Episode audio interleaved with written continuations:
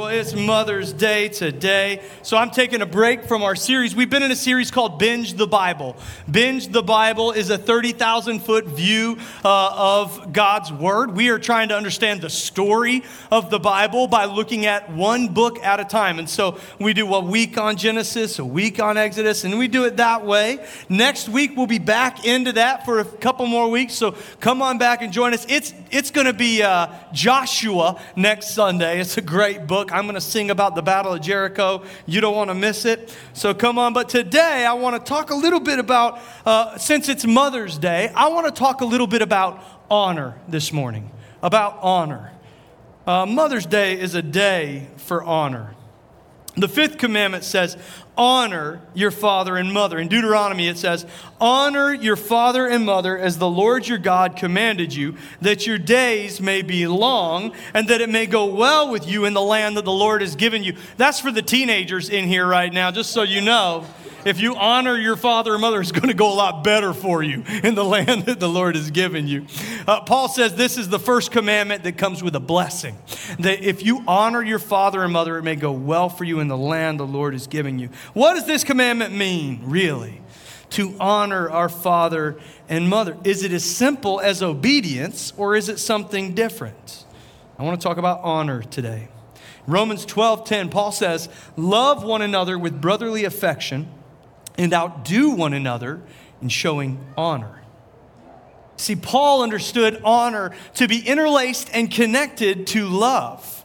Loving one another is one of the things that Christ commanded us to do and put such an emphasis on it that he said, the way people will know you are my followers is by the way that you love one another. And here we see that love is interlaced with honor.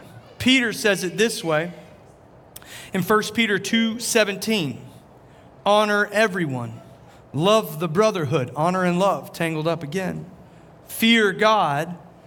Honor the emperor.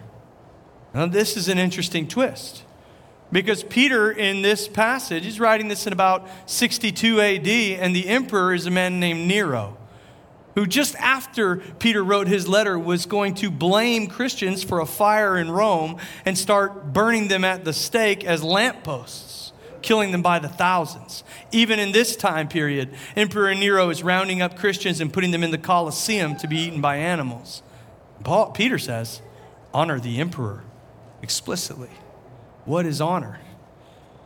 Honor, I believe, is to lift up a person through your words, your attitude, and your actions. To lift up a person through your words, your attitude, and your actions. Honor is different than respect.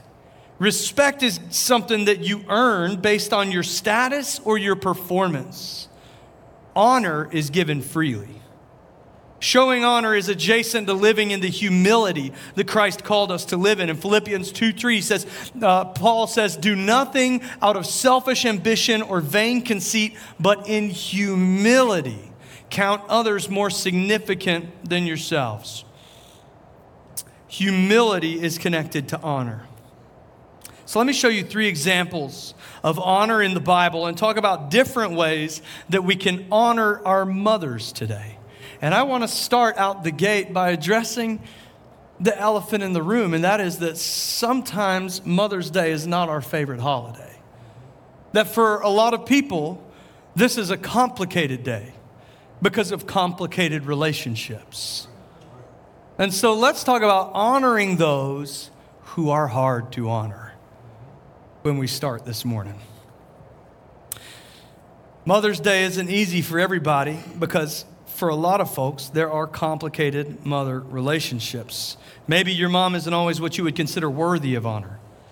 Maybe she's a difficult subject for you or the source of some complicated feelings. And yet, the Bible says in Exodus 20:12, honor your father and your mother, that your days may be long in the land the Lord is giving you. And there's not a clause somewhere in there that says, unless your mom forgot to pick you up from school every day, unless your mom only ever criticized you. Honor your mother unless she had a substance abuse problem and you had to mother her. Honor your mother unless she's emotionally, physically, spiritually abusive. It doesn't say any of that. It says, honor your father and mother. And this doesn't mean that there weren't bad moms around then, because people have been living in the same patterns ever since we left the garden. As this commandment is given to the people in the desert after leaving Egypt, surely there are people hearing that and thinking, does it mean my mother as well? My father as well? Even after everything? There have always been people who were difficult to honor. So I'll give you two stories on this. First, let's talk about David. David is the man after God's own heart. He was a king. His story is in 1 Samuel. And David, at first, he's a shepherd boy, and King Saul is the king over Israel, the first king over Israel. And Saul loses his anointing because he's disobedient to God. And the anointing is given to a 14-year-old shepherd boy named David, the son of Jesse. David, a little bit later, goes to the battlefield where his brothers are fighting against the Philistines, and he sees a giant calling out the armies of Israel. You know this story, David and Goliath. David takes down the giant, hits him in the head with a rock. The guy falls down. He cuts his head off with his sword. It's awesome. So cool. And so after that, David is now famous. He is anointed by God. He's going to be the next king, and he's famous for slaying this Philistine. He becomes a soldier first, and then after that, he becomes a general. He is now leading the armies of Saul. He's also a great musician, and so he is in the court of Saul, and he helps Saul calm down by playing his saxophone for Saul before Saul falls asleep. And so it wasn't a saxophone, but for the purposes of this story, it is. It's a harp or something. And so David is close to the king, to Saul. Saul is like a father figure to David. Saul is a mentor to David. And David honors this king Saul, even after things go sideways, because the people began to love David more than they loved Saul, and Saul became envious of David and bitter in his soul. And in 1 Samuel chapter 19, verse 9, it says, while David was playing the sax one day, Saul tried to pin him to the wall with his spear. But David eluded him as Saul drove the spear into the wall. That night, David made good his escape. Things had escalated. This man is literally throwing spears at David and trying to kill him. So David runs into the wilderness, and he is out there for years running from Saul as Saul pursues him, hunts him with the goal of killing him. One day this happens. It says that he came to the sheep pen. Saul is searching for David. This is in 1 Samuel 24, and it says he came to the sheep pens along the way, and a cave was there. And Saul went in to relieve himself. And David and his men were far back in the cave. Saul's going along looking for David. He's got to go potty. There's a great cave over there. It's like the perfect potty spot. And so he goes into this cave, and he's like, this is a primo potty. What he doesn't know is that in the back of the cave is David and his ragtag group of fighting men hiding in the darkness. Saul goes potty. This is what happens. The men said, David's fighting men, this is the day the Lord spoke of when he said to you, I will give your enemy into your hands for you to deal with as you wish. And then David crept up unnoticed and cut off a corner of Saul's robe. So, Saul he's like in this position here, and his robe is draped behind him, and David's back here, and he's in the darkness. When I go back here, it stresses our lights guy out. He's back here in the darkness, and he creeps up and grabs a little bit of the robe, and he cuts off the corner of it, and he creeps back into the darkness. He could have killed Saul in that moment, but he made the decision, instead of killing him, to embarrass him. This is a kindness that he's showing him. However, it's not honorable. Verse 5, afterward, David was conscience-stricken for having cut off a corner of Saul's robe. He said to his men, Lord forbid that I should do such a thing to my master, the Lord's anointed, or lay my hand on him, for he is the anointed of the Lord. And with these words, David sharply rebuked his men and did not allow them to attack Saul. And Saul left the cave and went on his way. And David went out of the cave and called out to Saul, my Lord, the king. And when Saul looked behind him, David bowed down and prostrated himself with his face to the ground in a show of honor. David shows honor to Saul, even though Saul definitely did not deserve it. Saul was trying to kill David, but David still felt a conviction to honor him. He even felt bad for the little bit of dishonor he had shown. Why? Because to David, honoring the man-crowned king was more important than petty revenge or acting out of rage. Another story, Noah's Ark. Noah's Ark is a horrifying story. It is an absolute terror show. This is a story of genocide. God decides to start creation over again with one family and these animals 2 by 2. So the flood comes and there's people floating in the water. It's traumatizing. It's scary. We don't know what's going to happen next. We're just on this boat and there's animals everywhere. It smells terrible. The waters recede. God sends the promise that he would never do it again and that he was going to spend that moment on building up humanity and building a relationship with them rather than bringing that level of justice again. But Noah has been through a lot, and so has his family. So it says this in Genesis chapter 9, Noah, a man of the soil, which is a super cool way to say farmer, proceeded to plant a vineyard. And when he drank some of its wine, he became drunk and lay uncovered inside his tent, naked. Ham, the father of Canaan, saw his father naked and told his 2 brothers outside. The implication in the language is that Ham saw his dad passed out drunk, naked, and came out and said, oh, you guys got to see dad. He is absolutely hammered and he's butt naked. Come on in here and take a look. Shem and Japheth, his other brothers, instead of joining in on making fun, took a garment and laid it across their shoulders, and then they stood side by side with a blanket on their shoulders, and they walked backwards into the tent so that they could cover their father without looking upon him. Noah was not being a good dad in this scenario. He was openly hurting and had been through an incredible trauma, but so had the rest of his family. And instead of going through it together, leading them through this season, he withdrew, he got drunk, and he passed out naked. But his 2 sons, show him honor regardless by covering him. Sometimes honor is as simple as covering someone who doesn't necessarily deserve it. Getting together with your siblings and everyone starts talking about how bad of a mom is. And instead of joining in, you stop it and you cover her. Honor looks like showing respect when it's not earned and showing love that won't be reciprocated and covering when it's necessary.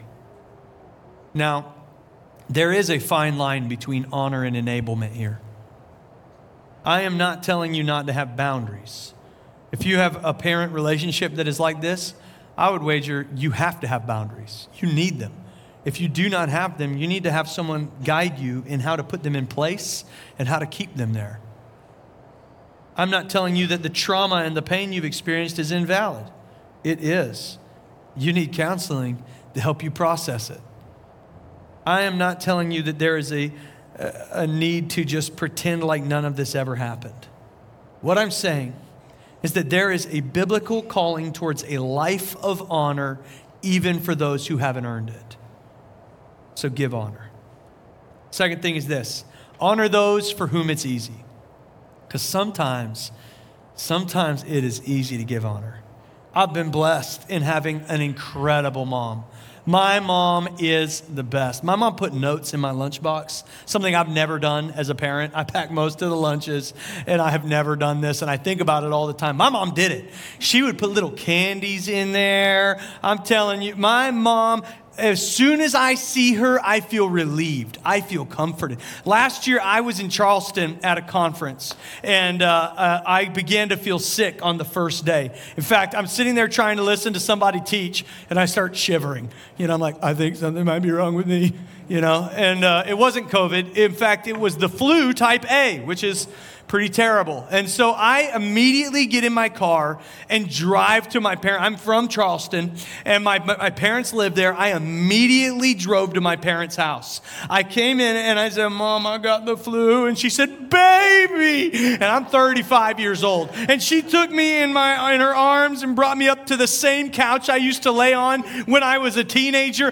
and covered me up with my blankie. And she went downstairs, and she got me some sour cream and onion Pringles and a Glacier Frost cherry Gatorade. Oh, and I just laid there and thought, oh, I'm so glad I'm home. If I was at my house, my kids would still be bothering me. You know you got a good mom when you're 35 years old. She makes you feel like a 10-year-old staying home from school, you know. And then she left and came up here for the weekend, which was sad. But maybe you've got a mom that you love, that is easy to honor, who is selfless and humble and cares for you and serves you in ways you can't even begin to repay. And she's easy to honor, but maybe for you, like me, it's easy to forget to honor the people who deserve it the most, because we take for granted that honor can only be given intentionally and is never simply understood. I think a good example happens in Luke chapter 10. There's two sisters, Mary and Martha. If you've been around in church, you've heard this story before. Poor Martha, she gets dragged through the mud all the time. Let's do it again. This is verse 38. It says, As Jesus and his disciples were on their way, he came to a village where a woman named Martha opened her home to him. She had a sister called Mary who sat at the Lord's feet listening to what he said. But Martha was distracted by all the preparations that had to be made. She came to him and said, Lord, don't you even care that my sister has left me to do all the work by myself? Tell her to help me. Martha, Martha, the Lord answered, you are worried and upset about many things, but few things are needed, or indeed only one. Mary has chosen what is better, and it will not be taken away from her. Now, Martha is doing the work that has to get done. Some of y'all in here, you are the only one in your house that does the work that has to get done. Am I right? We're relating to Martha right now. We're like, you better honor Martha in this moment. Martha is doing the work that has to be get done, but Mary is intentionally showing Jesus honor by being still in his presence and sitting under his teaching. I believe the simplest interpretation of this story is the right one. See, Martha and Mary were both very familiar with Jesus. In the Gospel of John, we see that there is a deep familiarity that Jesus has with this family. Their brother Lazarus is the one that he resurrected from the dead. It was their home that Jesus stayed in right before he entered into Jerusalem to be crucified. These were people that he was close with and had probably known even before he was in ministry. There was a familiarity there. Martha assumed Jesus knew that she honored him. There was a distinct understanding in their familiarity, in their relationship. So Martha knows that Jesus knows she loves him, respects him, and honors him. And somebody's got to get all this work done. So she's doing the work instead of showing him honor intentionally, and she's frustrated with her sister for leaving her to it. I wonder if you felt this way before. My wife knows that I honor her. I mean, I do all kinds of stuff, you know. I help, you know, I go to work, I help pay the bills, I cook like every dinner. Surely that is showing honor. You know, I'm an awesome cook. You know, or my husband knows that I honor him. I do things for our family all day, every day. Surely my mom knows that I honor her. I brought her to church this morning where they will give her flowers, so I don't have to. But here, Mary is showing honor to Jesus by giving him her attention and her intentional time. The simplest way to interpret this scripture is that Jesus wants to communicate to Martha the same thing that he communicates in John chapter 4 to the woman at the well. This woman is at a well getting water, something that she literally needs to survive. Jesus says he is the living water, and he can give her living water so that she would never thirst again. Now, Jesus knows that going forward, this woman is going to have to drink water again, probably in the next 30 minutes. Jesus knows the work that Martha is doing has value and is necessary. He's telling them both to make sure that honoring God and in turn honoring Him is the first thing on their list and that it is something they do intentionally. In the context of honor, we can learn that while all the ways we serve our spouse or our mom or that person that truly is wonderful in our lives, we serve them with our actions, do not forget to intentionally, out loud, and with time, give honor as well. Say it out loud. Display it. Make it easy to see and receive. The third thing is this. Show honor even when you don't really feel like showing honor. Jesus honored his mother, and he did not just honor her at a time when it was easy. We see this in John chapter 19. When Jesus saw his mother there, and the disciple whom he loved standing nearby, he said to her, "Woman, here is your son." And to the disciple, "Here is your mother." And from that time on, this disciple took her into his home. I just want to make clear what's happening here. Jesus is taking unto himself at this moment all the sins of humanity. These are words spoken from the cross. He's becoming the punishment for all of our sins. God has turned away from him, and in this moment, for the first time, he is completely alone, and he is dying. He's been whipped nearly to death. He's bleeding. He is nailed to a cross where he will die. And he looks down from the cross, and he sees his mother. And instead of his thoughts going to himself, his thoughts go to her. He honors her by being selfless in a moment where it would have been okay to be a little bit selfish. Even when you are in a season where it's okay to be a little bit selfish, where things are hard and it's easy to only see yourself, it is important to still remember to look for ways to show honor to the people around you. Honor your father and mother, as the Lord your God has commanded you, that your days may be long, and that it may go well with you in the land that the Lord your God is giving you. May we as followers of Jesus be a people of honor. We do it in three ways. Honor with your words. Honor with your words. Don't forget to say it out loud. Say your thank yous out loud. Show your love out loud and with your words. Honor is spoken. So often we take for granted people like moms and assume they know how much we appreciate them, how much we love them, and what they mean to us. And maybe they do, but they sure do like to hear it. Paul showed honor with his words. Often at the end of one of his letters, he would just publicly honor someone to the church that he's writing to. In Romans, he gives a long honor roll, a list of all these people that he just wants to publicly and out loud honor. It's Romans 16. "I commend to you our sister Phoebe, a deacon of the church in Centrae. I ask that you would receive her in the Lord in a way worthy of his people and give her any help she may need from you, for she has been the benefactor of many people, including me. Greet Priscilla and Aquila, my co-workers in Christ Jesus.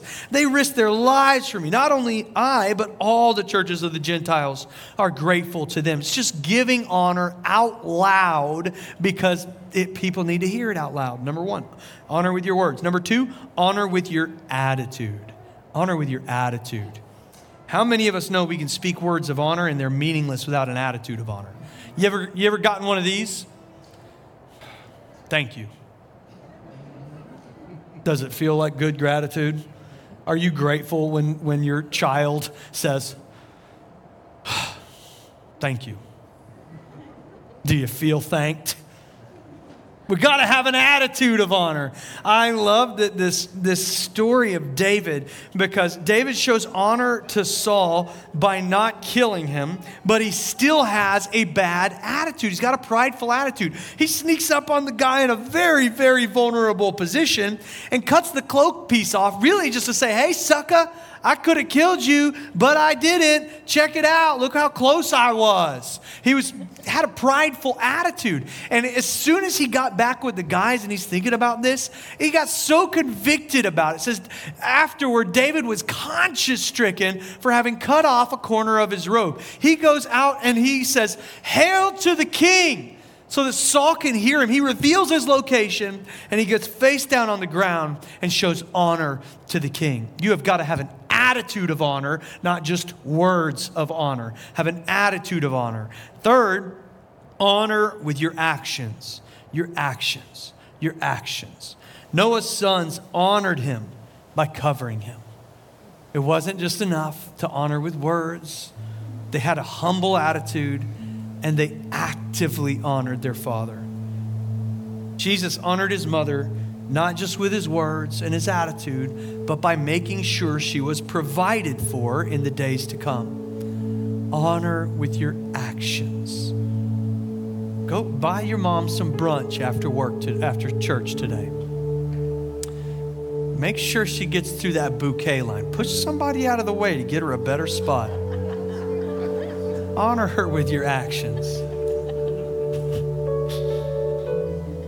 Do something thoughtful and intentional and creative to show honor with your actions. Today, on Mother's Day, I want to show honor to the moms here.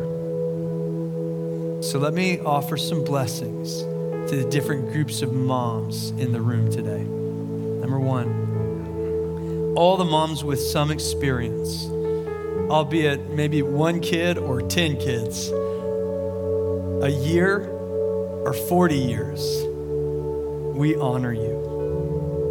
Thank you for your wisdom, your grace, your patience, your understanding, for being there for us when nobody else was, for seeing us in a way we couldn't even see ourselves. Thank you for wiping our noses and allowing us to cough directly into your mouth. Thank you for investing in us daily and believing we were worthy of the investment. May you be filled with joy. May the Master pour love so that it fills your life and splashes over unto everyone around you. To all the moms who just became a mom or who are about to become a mom, we honor you this morning. You are doing a great job. You are good enough. You are worthy. You can do this. You have what it takes. You have the right people around you, a community to help you. You are enough, and you are not alone. May the Lord of peace himself give you peace at all times and in every way. May you be strengthened with all power according to God's glorious might. To all the moms who are mothers of loss, we honor you this morning. We see you. We know you feel unspeakable pain. You don't always know how to express it. You are not hidden in this place. You are seen. And God hears you, and he loves you. He is with you. He has not abandoned you, and he mourns alongside of you.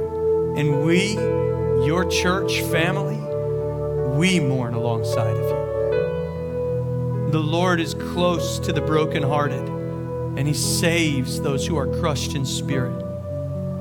May you experience the love of Christ, though it is so great that you will never fully understand it. May you be filled with the fullness of life and power that comes from God. Finally, to all of you who desire motherhood but have not yet walked into it, we, your church family, we honor you this morning. We see the difficulty of your struggle, and we are with you. May God be gracious to you and bless you and make his face shine upon you. May God give you the desire of your heart, and may all of your plans succeed. We bless you today, moms. We honor you. You are worthy and deserving of honor.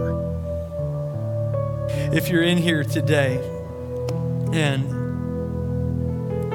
I I just want to give you the opportunity, if you're here today and you've been alone for too long, or trying to do this on your own for too long, or you have wanted a better way of living, all it begins with is a quick prayer and a conversation to enter into a relationship with Jesus. And after that, we will come alongside of you and be your family as well. And so if you're ready to make that decision, with every head bowed, every eye closed, pray this prayer with me. Heavenly Father, forgive me for my sins. I want you to dwell within me. I need you today, God. I believe in you, and I give all that I am to you. From this day on, I am yours. In Jesus' name, amen. Amen. Amen.